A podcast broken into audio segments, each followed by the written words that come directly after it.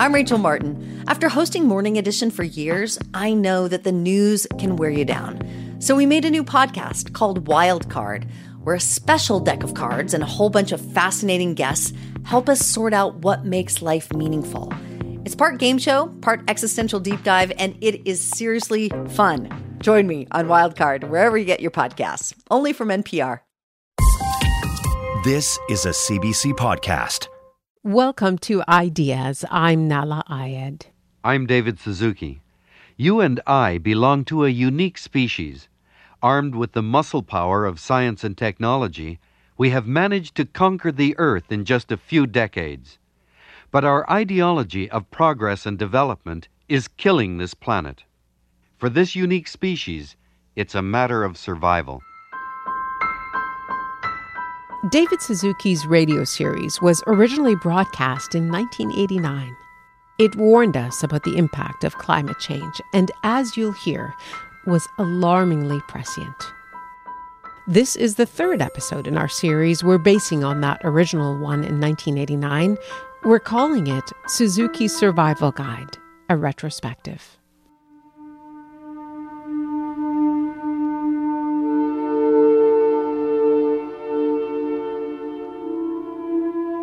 In my darkest moments, um, I have real concerns that my, my son, I just have one child, will in fact not be able to grow up.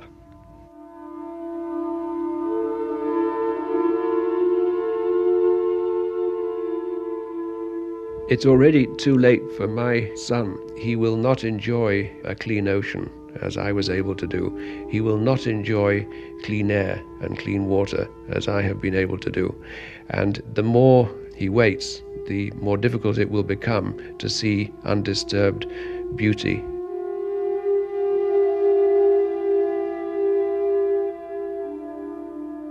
The reason for my intense involvement in this really is my children and their children. I'm haunted by the thought of them living decades from now in a world of chaotic climate change with uh, all manner of uh, man made horrors unleashed uh, upon this earth. But I'm inspired by the vision of what we could create instead.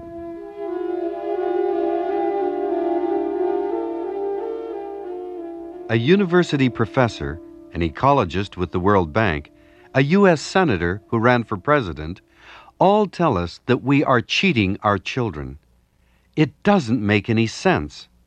We love our children, and we want them to have more opportunity for a better life than we did. But look around. We're stealing their future from them. We feed them, clothe them, shelter them, and send them into a changing world they may not even survive. Citizen advocate Ralph Nader. The storm is going to come in the 90s. You see, it's one thing when you have a, a, a river that's polluted here and a air pollution inversion in some city there. But now you see what are the new ecological uh, spectacles? They are global. They are acid rain. They are a greenhouse effect. They are the ozone hole. They are the uh, uh, impact on the plankton in the oceans. They are the destruction of the rainforests. And it's almost like an invasion from Mars. In fact, it's even more insidious than an invasion from Mars. We have been invading and destroying our own world. All over the world, including North America, plant and animal species are disappearing at the rate of 20,000 a year. Now put one more potentially lethal ingredient into the mix, the warming of the Earth, and you've got a situation that puts all human life at risk. What has happened to us? Twenty years ago, an economist from MIT, Jay Forrester, told us what was in store for us in a book called World Dynamics. He thinks our problems can be traced to the role we've chosen for ourselves. There has been for one or two thousand years the idea that uh, mankind should conquer the earth, that the earth is here for the use of the human species. The uh, entire Judeo Christian tradition of uh, the world being here for mankind, taking dominion over the world, has uh, led to geographical exploration, to the subjugation of uh, primitive cultures, and now to the uh, subjugation of the uh, environment in a way that is going to produce a, a backlash against the attacker. We see that now in the form of uh, acid rain killing forests, uh, the concern about pollution, uh, the falling water tables from uh, pumping more water than is uh, coming down as rain, uh, the solid waste dumps that we no longer know what to do with, the um, oil spills in the ocean that are producing a film across the surface of the ocean. These are kinds of reactions back from the natural environment uh, that are in proportion to the vigor with which we attack that environment. And yet, if we look around, we can see that we are part of a web of life on the earth. We can't live without the air, the water, the soil, any more than any other life forms. Yet we've slowly been poisoning these life support systems. It's as if we don't understand our place in the world. Have we lost our sense of place? Stephen Lewis, former Canadian ambassador to the United Nations. Sure, we've lost our sense of place, and I don't know whether it can be recaptured. There are a lot of people like me who have been fashionable environmental rhetoricians, not like you, like me, uh, who who have never understood until recently how deep this runs, what's really at stake. People just understanding very, very late that all of this is out of control and that it's just coming to public attention now. And, and the species doesn't have a sense of place. We are totally discombobulated, totally unnerved. We don't know what our kids are going to inherit. And, and you don't have a sense of whether you can reverse it because it seems so far along. And you know the stilted myopia of parochial politicians who worry about their next election campaign and answer all questions in a Pavlovian way. I've got to keep my voters satisfied. Don't bother me about the world or the future. So it's as though all of it crept up. And all of you who were warning us over the years and all of the pollution probes, etc., just didn't reach the rest of us quickly enough.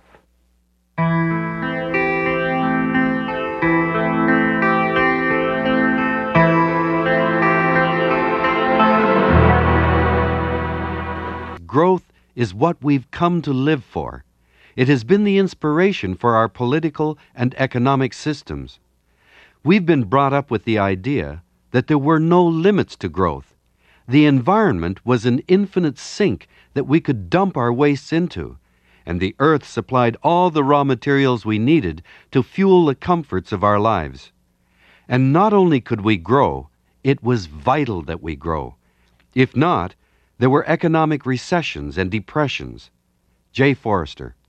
That indeed is the uh, normal reaction, that it is vital to uh, grow. But then the question is why? Uh, is it vital that we have ever more people? Is it vital that uh, we uh, move toward the uh, time of one square yard per person? That's only a few hundred years away. At the present population growth rate, you're only a few hundred years away from the point of uh, one square yard per person. It's only a short time beyond that, less than a thousand years at this growth rate, when you must move the wavefront of humanity out at a third of the speed of light to clear the inside space. In other words, this process cannot continue. It will not continue. And the world dynamics and limits to growth argument was that an end is coming and it can come by different means. It can come from disaster, it can come from poisoning the entire environment, it can come from atomic war brought on by social uh, uh, pressures that are brought on by crowding, or we can look down that road and choose a different way of bringing this growth process uh, to an end. Do we want to control that process or do we want the process to control us? I think we should look upon this process very much like a biological uh, cancer. Uh, biological cancer grows until it kills the host on which it is living and thereby kills itself. And I think uh, mankind in the world environment is quite capable of following that same scenario unless we become alert to what is happening and take the necessary fundamental steps to move into an equilibrium with our environmental capacity. How did we get obsessed with this need to grow? Herman Daly is an economist with the World Bank in Washington. He is an economist like no other economist. Listen, and you'll see what I mean. You know, historical perspective uh, gets a little blurred sometimes. We tend to think of uh, growth as if it had been the eternal norm. It's really only been the past 200 years that growth has, has been uh, really a part of, of, of, our lives. Prior to that, on an annual basis, uh, growth was, was negligible. And the idea that we must either uh, grow or die or something like that is, is just not supported by history. And I think the contrary is much more likely. Uh, if we continue to grow, then surely we'll die.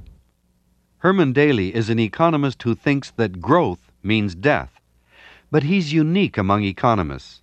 Till now, economics has never considered what the environmental costs are for our toxic emissions. We pump out all sorts of garbage as byproducts of industry and have always considered air, water, and soil as limitless and able to dilute out these poisons forever. But we can see all around us that it isn't the case.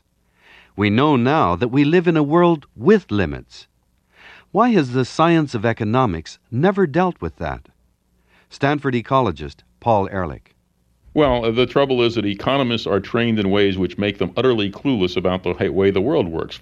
Economists think that the world works by magic. In other words, if you look open a standard economics text, you'll find in the beginning of it a diagram of the generation of gross national product which has no inputs at all from the real world. Economists are the only major group of scholars who believe in perpetual motion.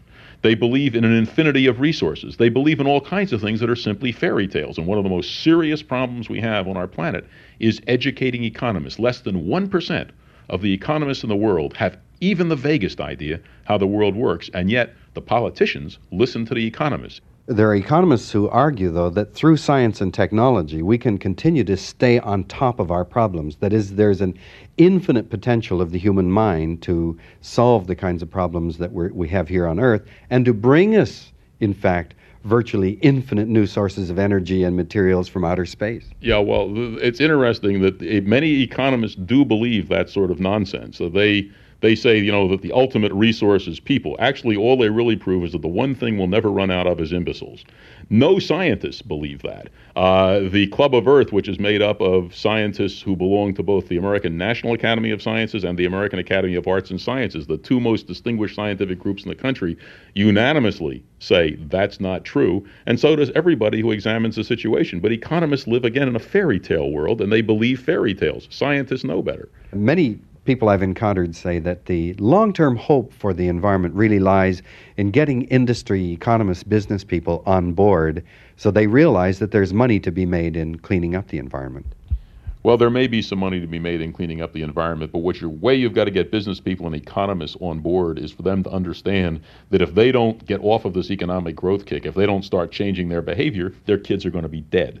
In other words, it doesn't matter whether you can make money on it or not. It's like saying, well, we'll try and breathe next year if we can make money at it. You don't have any choice. The ecological systems support the economic system. If we don't maintain the ecological systems, there won't be any economic system, there won't be any businessmen, and there won't be any economists. But if you talk to a politician today or a business person and say, what is the bottom line? What, you know, what, why are we here? What are we doing? They say, a business person would say, my job is to maximize profit. A politician, I think, almost to a person, will say that we must do everything we can to ensure that our country carves out its place in the global economic community and that we have steady growth. Well, first of all, what, what anybody has to understand is that perpetual growth is the creed of the cancer cell. Steady growth or sustainable growth is a non sequitur. It is just simply cannot be done on a finite planet. You may be able to grow intellectually for a long time, but you cannot grow physically for a long time. We're already past the limits of sustainable growth. So if you hear somebody saying that, you know, again, they simply don't understand the situation. It's an old, that's an old Navy line. You know, if uh, if you can keep your head while all those around you are losing theirs, you don't understand the situation. That's true of most businessmen, almost all economists, and most politicians. Although a few are coming around to understand that if you're going to maximize profits, it's got to be maximized in a in a constraint which says the total economic activity is absolutely limited. If you're going to make your profits bigger, somebody else's profits are going to have to get smaller, barring certain kinds of technological advances. If your company is going to grow, then somebody else's company has to shrink. Uh, if your population grows, then somebody else's population is going to have to shrink. If you're trying to carve out a bigger piece of the world economy for yourself, then that means you're trying to keep other peak countries from carving out as big a piece for themselves. It's a zero sum game. It's a zero sum game as dictated by nature. There is nothing we can do about it. There are certain rules of the universe that humanity simply cannot repeal. And so the sooner economists and politicians and businessmen begin to understand that, the sooner we'll begin to have a possibility of a future for their children and grandchildren. If you think about it, the whole idea of economics is an incredible conceit. I mean, there may be 30 million species on this planet. Human beings are only one of them, yet we have invented a system that only sees value in human terms. If we can think of a use for something, it has economic worth. If we can't, then it's worthless. So, in economic terms, the Amazon rainforest is undeveloped and only full of economic potential, even though to the millions of species that have lived there for millions of years, the forest is already fully occupied and fully developed. To economists, the fact that a standing forest performs services like cleansing the air, modulating weather and climate, preventing erosion and flooding, supporting animal and plant communities, has no economic meaning. Those services are called externalities that are not costed in standard economic analysis. It's no wonder then that the head of a major multinational corporation could state that a tree has no worth until it's cut down. That's the economic mentality at work. Can we bring an about turn? Bill Rees is a professor of urban planning at the University of British Columbia. I guess my greatest hope is that we, over the next 20 years, can abandon the ethic of growth as the be all and end all. We've lost sight of so many other potentials that human beings have, and it's simply been submerged in this interminable quest for material possession and new wealth. Um, stickers on bumpers that you see around town here, he who dies with the most toys wins, is a kind of symbolic representation of the games people play in our economy at the present time. It's a joke, but it's not funny. Many people take it very seriously. The uh, great tanker spill in Alaska for all its environmental damage, for all the tragedy that has created for local people, added several millions of dollars to the U.S. gross national product. So it goes down by our standard indicator of progress as a great benefit because it created new jobs in the shipyards that will have to repair the tanker, hundreds of new jobs in terms of the people cleaning up the mess and so on. All of those things are added to GNP when in fact the quality of the life for people there and indeed for the globe as a whole has deteriorated. Well, this is an absurd system. We have to shift from a system in which material progress is the only measure of worth. We are, in fact, in need of what people call a paradigm shift or a change in worldview. And it will uh, require a massive effort at every level of society to change the value set, the expectations of people by which we now operate on a daily basis if we're going to move in the direction necessary to, well, save the species, save the planet. What Bill Rees is talking about is a fundamental change in our value system. We've become blinded by the idea of progress that is defined by technological domination and economic growth. Mustafa Tolba, the head of the United Nations Environment Program, told me how, as a schoolboy growing up in Egypt, He was shown pictures of factories in Cairo belching out thick smoke over the countryside and proudly told by his teacher, This is a sign of progress. An ad for a Canadian tractor shows untouched forests as a before picture and an after picture in which the entire landscape is now a completely cleared and plowed field. Symbols of success, domination, control, and growth. Meanwhile, the planet is being skinned of its life support. Don't you think it would be an astounding achievement to live in balance or equilibrium with the rest of nature? Don't you think that would be a true measure of progress and growth? Human growth. Al Gore is chairman of the Environmental Study Group of the U.S. Senate. Our challenge really is to create in a single generation a future in which people think and behave so differently that they look back on 1989 at the kind of pollution that is now underway, at the kind of destruction now underway, uh, at the kind of suffering we tolerate with 37,000 uh, children under the age of five dying every 24 hours of starvation and preventable diseases. And they wonder as they shake their heads how could people have thought in ways that allowed them to tolerate this kind of activity. I think we're capable of such a change. But the jury is still out. The answer is up to us.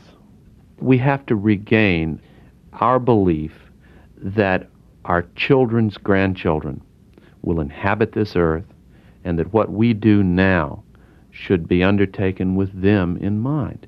Why is it that our generation in the 1980s and 1990s has the right to reach back through millions of years of geologic time to get deposits that fuel our civilization and then quickly transform them into pollution that will be here for uh, thousands and hundreds of thousands of years into the future? Uh, don't we need to think about those who come after us?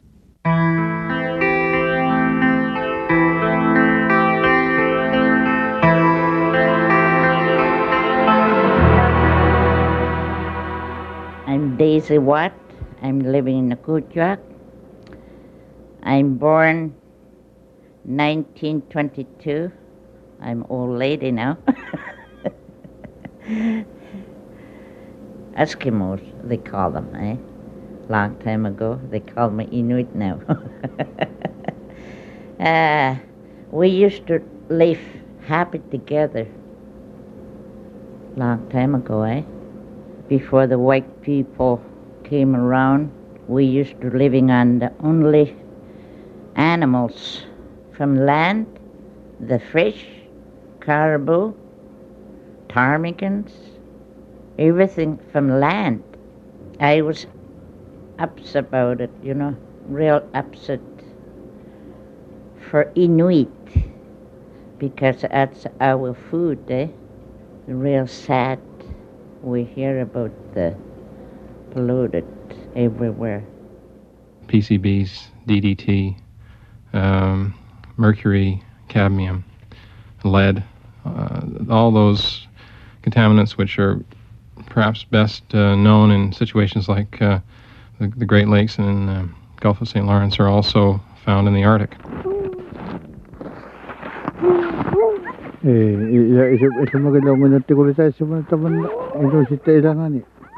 Yes, it worries him long time ago. Uh, they never had to worry about uh, any kind of contamination in the food. Until recently, starting back in 1970s, uh, they started hearing um, such thing as contaminants. But um, now that it's part of the food chain, now that it's uh, existing in uh, the food chain and the seal, it worries him.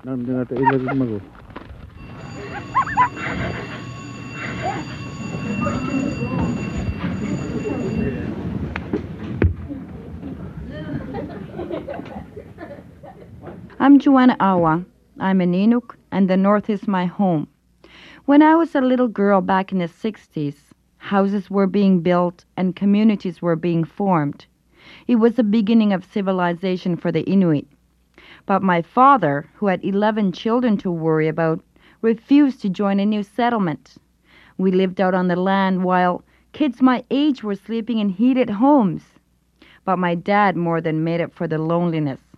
We had abundance of wildlife for food, fresh water from the rivers, miles and miles of tundra to play on. You just walk a few steps from the camp and catch an Arctic char for dinner. That was my world. I really felt secure in the vast land. And if I wanted a snack, I just pick leaves off the bushes and munch. But I've been told by southern scientists that the food which made me grow then can make me sick today. That's ironic because for thousands of years we have lived in harmony with nature. The thought never occurred to me that this very land we've respected could turn its back on us. We were told by our ancestors not to exploit and play around with nature because it has the power to backfire. Where did we go wrong?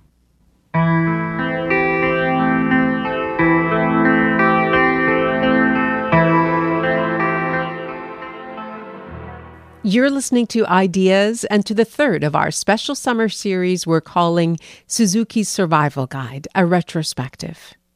We're a podcast and a broadcast heard on CBC Radio 1 in Canada, across North America on Sirius XM, in Australia on ABC Radio National, and around the world at cbc.ca/slash ideas.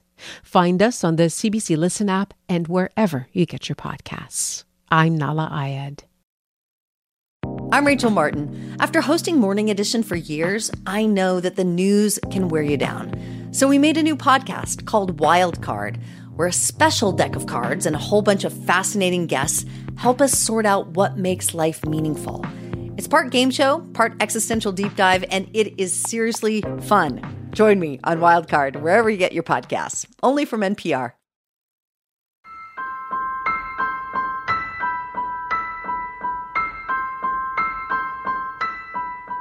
Back in 1989, David Suzuki hosted a radio series called It's a Matter of Survival.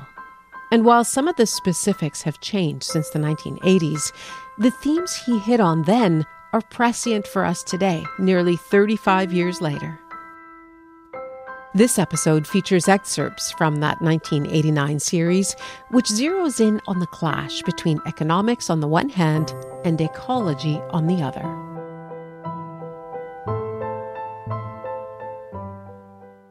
According to the World Watch Institute in Washington, we have just 10 years to make the changes that may save our world so it will be livable in the future. Lester Brown is president of the Institute, which takes the pulse of the world on an annual basis. In effect, each year we give the, the Earth an annual physical exam and we check its vital signs. And what we find is that each year the forests are shrinking, the deserts are expanding, the ozone layer is being depleted, topsoil is eroding, the concentration of greenhouse gases in the atmosphere is rising, the number of plant and animal species on Earth is diminishing. And the unfortunate thing is that now, even as we begin to work on 1990, State of the World 1990, we know that each of those trends will continue. There's not anything in prospect to turn any one of those around in the near future. But there is an expression today that politicians and economists hope will turn things around in the future. It's called sustainable development. Gro Harlem Brundtland, the Prime Minister of Norway, headed the UN Commission on the Environment, which coined the phrase.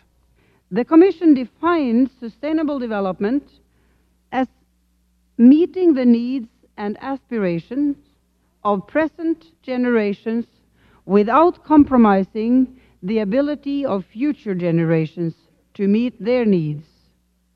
We must learn to accept the fact that environmental considerations are part of a unified management of our planet. This is our ethical challenge. This is also our practical challenge, and it is a challenge that we must all take. Meeting the needs and aspirations of present generations without compromising the ability of future generations to meet their needs. Doesn't it seem we should have been living this way all along? Yet we heard these words, sustainable development, only two years ago. Ironically, something similar was said to us a hundred years ago, but we didn't listen then. Maybe because the words were spoken by a man we all then would have called a savage.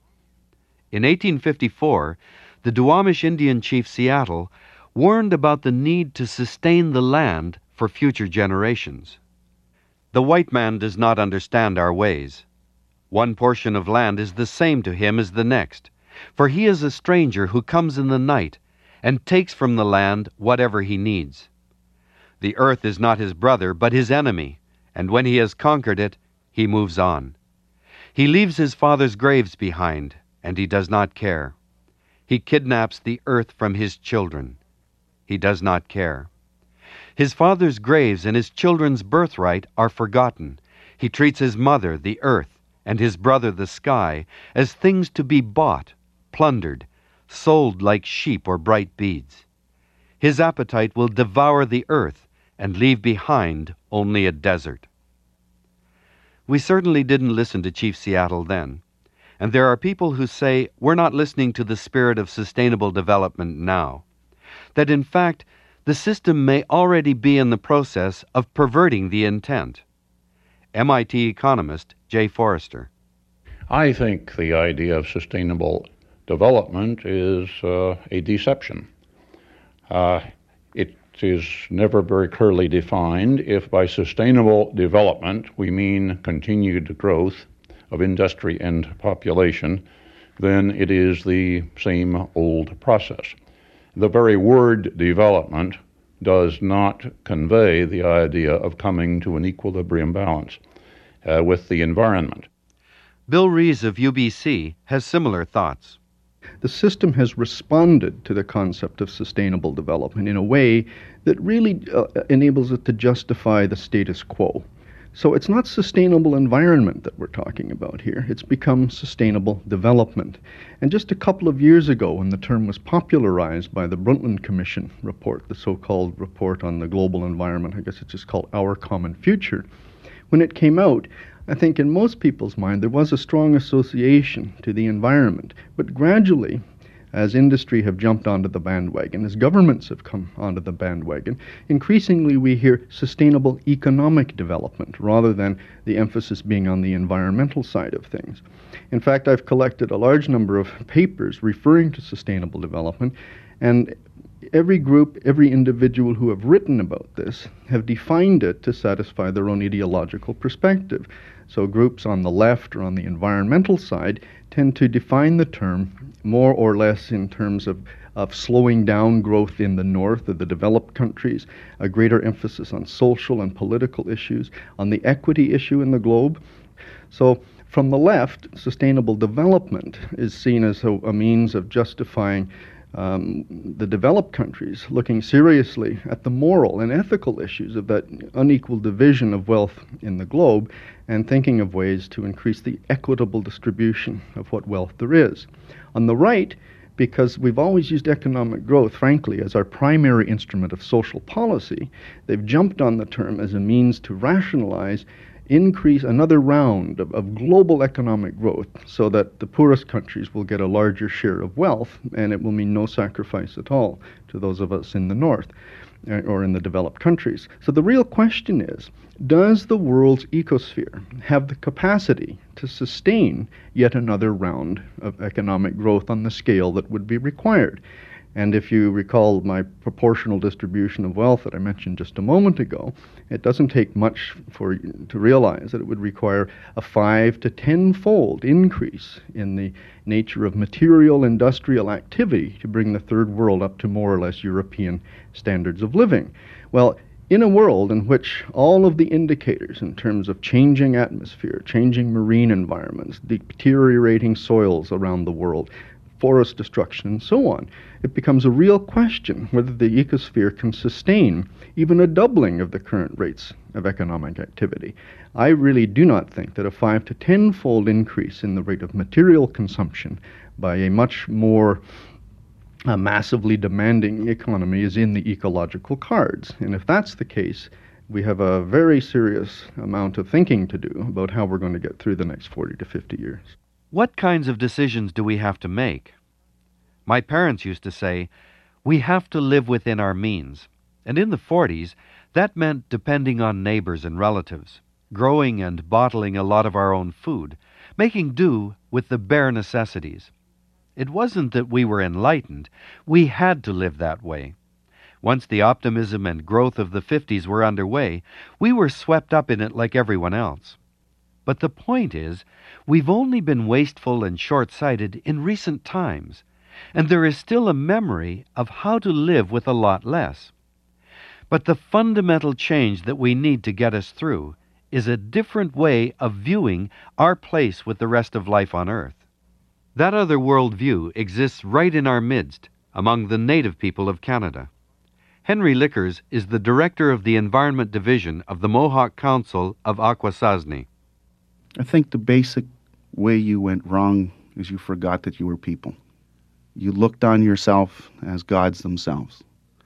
And as that, you said, This is our land to do with as we please, to make as much, we'll say, profit or value to us you forgot that everything in this earth has an intrinsic value to itself, and that value is very important. You forgot there is a family, and that family is this earth, and the, and the earth is your mother. And when that happened, you left aside those things and you called them unreasonable.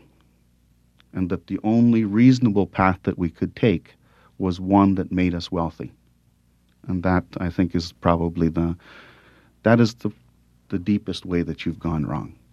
And now what you're seeing is is that uh, and the despair that you feel. Uh, I don't feel quite that despair that we don't have time yet. I still think we have time. The despair you feel is is that there's not enough money left. You know that you've come to the end of the barrel. When uh, one of our elders told Eisenhower you know, that when, you know, the last tree is cut down, when the last river has been polluted, and when the last uh, uh, animal has been slaughtered to, to feed your consumption, and your last hunk of money has been produced, you won't be able to eat that money, and you won't survive. And the only thing that you can do is integrate yourself back.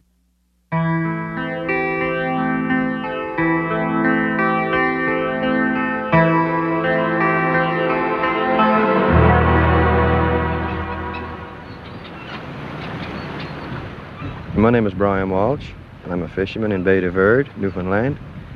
And it's a really miserable day. We have a northeast wind, rain, drizzle, and fog, typical Newfoundland weather for this time of year. Fishing is not just a job. It's not just another job. It's a sort of a way of life. It's something that you really have to be dedicated to, and you really have to be eternal optimist. I suppose all fishermen are, are, are optimistic. You're always going to get more tomorrow than you got yesterday, which is not always the case. One thing that you learn is that the sea is neither cruel nor kind. It's completely indifferent to everything and everybody because there's no fish out there to catch. So we can we can't catch what's not there. God knows we try hard enough. It just seems to be pretty well on the bottom. I don't know if it can get any worse than what it's been for the last few years.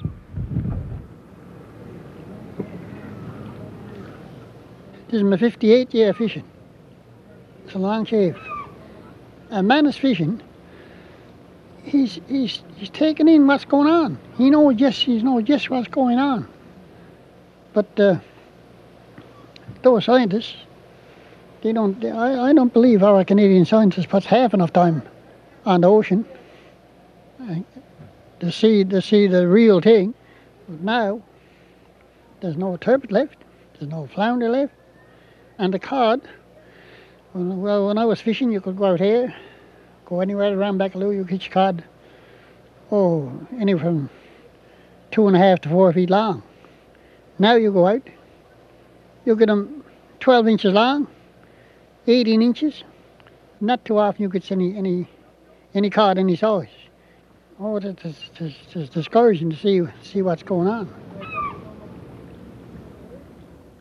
Unfortunately, uh, fish are different from trees. If we fly over Newfoundland, we can very clearly see the damage that the fires and the budworm has done to our forest. Okay, we can see that. Okay, so we believe it and we do something about it. Right. The thing that bothers me is that in the ocean, uh, uh, unfortunately, we can't see the fish.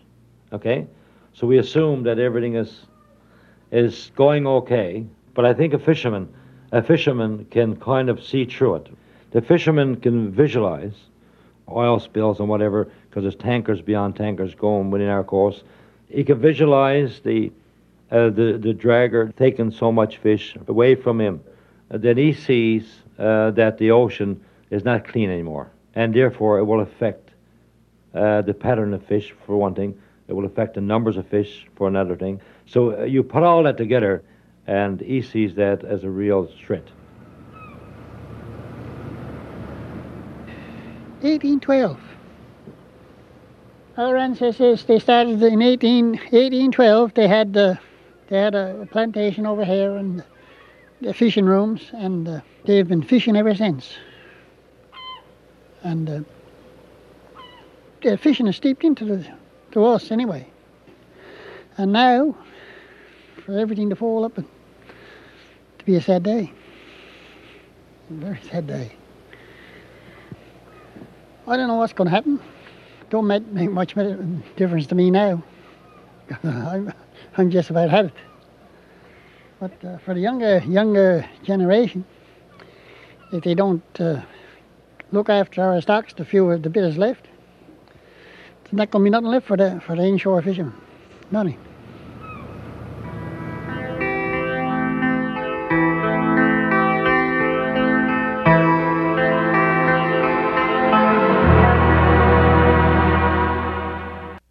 Our lives are changing before our very eyes.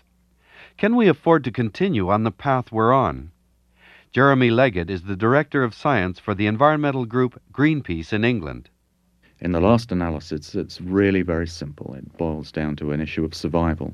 If we want our species to survive, uh, indeed, in a more immediate term, if we want our children and their children to survive, to have a future, a viable future, we have to radically change the way we think. Now, it doesn't necessarily have to involve a dramatic lowering of lifestyle. There are ways of doing it that don't involve that, but they are very, very radical and they involve restructuring of the entire basis of the way we live.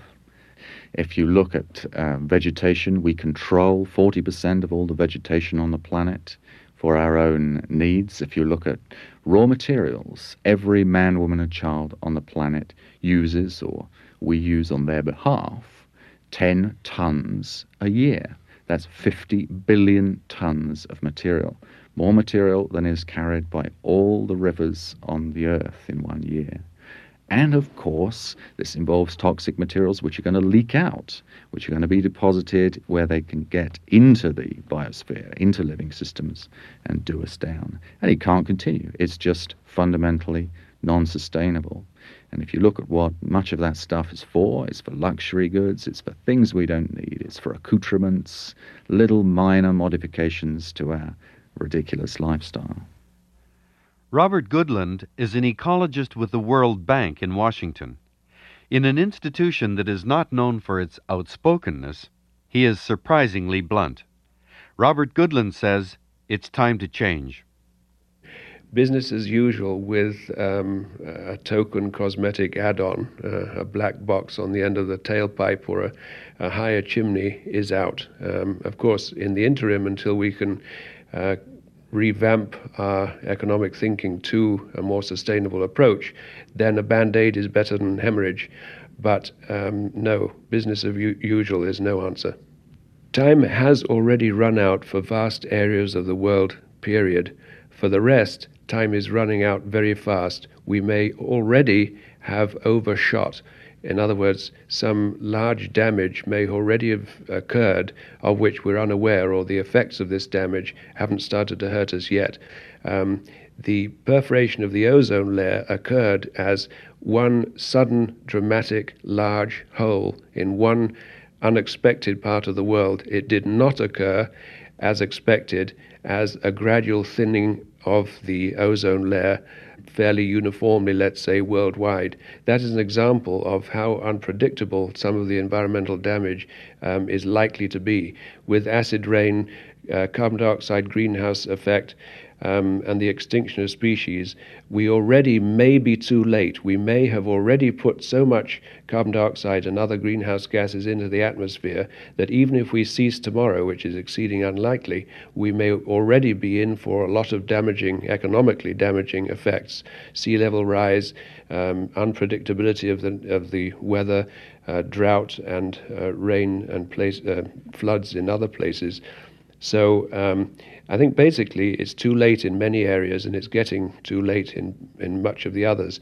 It is a cause for alarm, but everyone can contribute to the solution. This world is such a beautiful, enthralling, fascinating place that whatever is left is certainly more than worth saving. Don't leave it to the scientists, of which I'm one.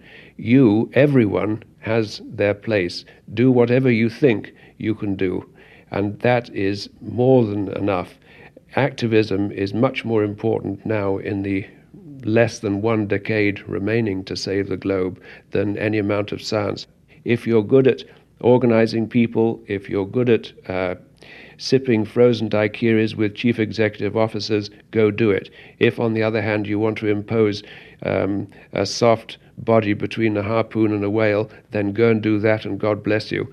Everyone has their place in society. Do what you do best, uh, but do something and we can save it. For the past five weeks, we've listened to a grim litany of the destructive path we're on.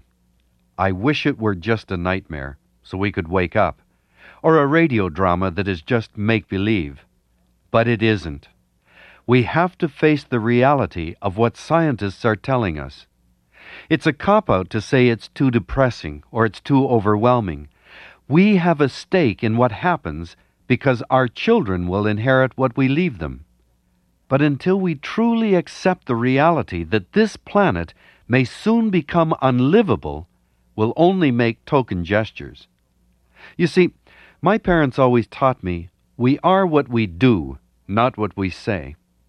If our leaders among government, industry, and workers really see that it's a matter of life and death, a matter of survival, then they would have to act. If the very stuff that we need to breathe, drink, and eat hangs in the balance, can we continue to say that economic growth, profit, material goods, or even political power are the bottom line? In times of crisis, people have pulled together and forgotten their mistrust and petty rivalries. They've changed their lives, sacrificed, and worked to get out of it. There has never been a bigger crisis than we face now, and we are the last generation that can pull us out of it. We have to act because this is the only home we have. It is a matter of survival.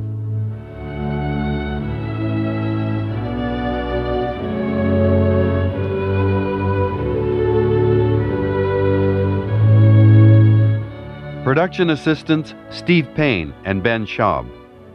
Field producers Lynn Glazier and Chris Grosskirth of the program Sunday Morning. Writers Anita Gordon and David Suzuki. Technician Larry Morey with technical assistance from Dave Field. Producer Penny Park. The executive producer is Anita Gordon.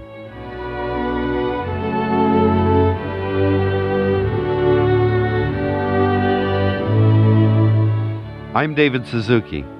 Please remember, it is a matter of survival.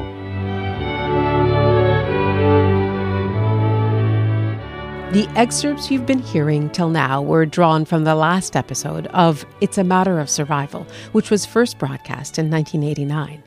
In our next episode of our radio retrospective of David Suzuki's work, we'll jump ahead to the 1999 series he produced for Ideas. That series was called From Naked Ape to Superspecies and explored the human capacity to address problems that we ourselves have created. In September of 1991, eight people were sealed into a giant bubble in the middle of the Arizona desert. It was called Biosphere 2, and it was meant to recreate the Earth's natural systems. It housed different ecosystems like desert, ocean, grasslands, and tropical forest. 3,800 different plant and animal species were collected and set up inside. It was an attempt to create an airtight, self sustaining system that would eventually make long voyages in space possible. It was a miniature version of Biosphere 1, the Earth, and it was supposed to provide the clean air, water, and food needed to support the bionauts over two years. It was, you might say, the ark of technology. As an ecologist, Gretchen Daily had a keen interest in how it all turned out. $200 million went into creating a tiny little self contained ecosystem in which eight people were hoping to live for a period of two years. So this little area, it's down in Arizona, is um, it's you know about maybe three or four acres in area, and it's got a little ocean, it's got croplands, it's got rivers, it's got all kinds of stuff in there that would, in theory, help purify wastes and all that stuff, perform all these services.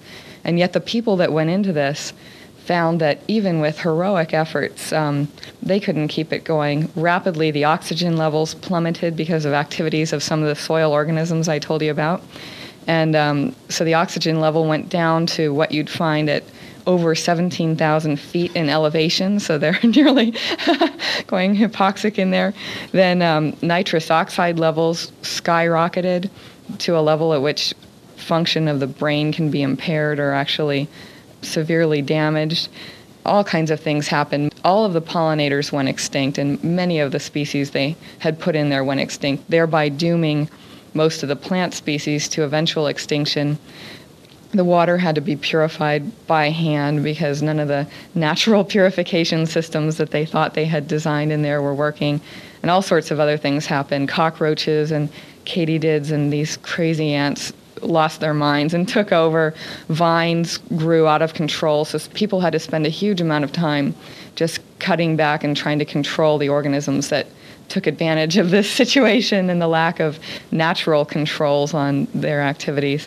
So what that shows you is, you know, we most of these services are so complex. They operate on such large scales and they're so little explored that we can hope to replace them with technology.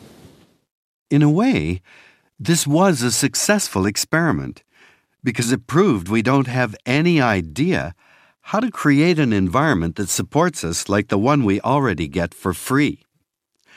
As we tear at that fabric of life, we like to think that human ingenuity will always make up for our destructiveness. So far, we're not even close. Gretchen Daily. It is humbling. I mean, it makes you laugh. it it shows I don't know some of the good sides of humanity. You could say our curiosity, our determination. And in many ways, those are we would think of them as noble qualities. I mean, they're interesting things, but at the same time, we're like little kids. You know, we just we've we've amassed this power, and we've deceived ourselves somewhat. I mean, in modern urban societies today, and in the most basically the richest and most powerful parts of the world, people are so removed from these ecosystem services that, that they've basically all but faded from view.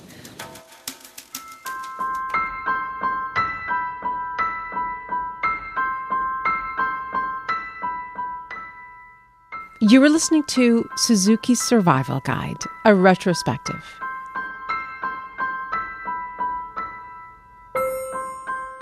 You can find past episodes of this series and hundreds of other ideas episodes on your favorite podcast app, including the CBC Listen app.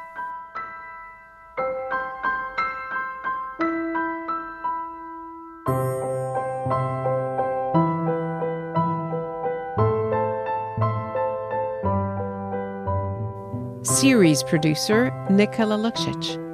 Lisa Ayuso is the web producer for Ideas. Technical production Danielle Duval. Senior producer Nicola Luksic. Greg Kelly is the executive producer of Ideas, and I'm Nahlah Ayed.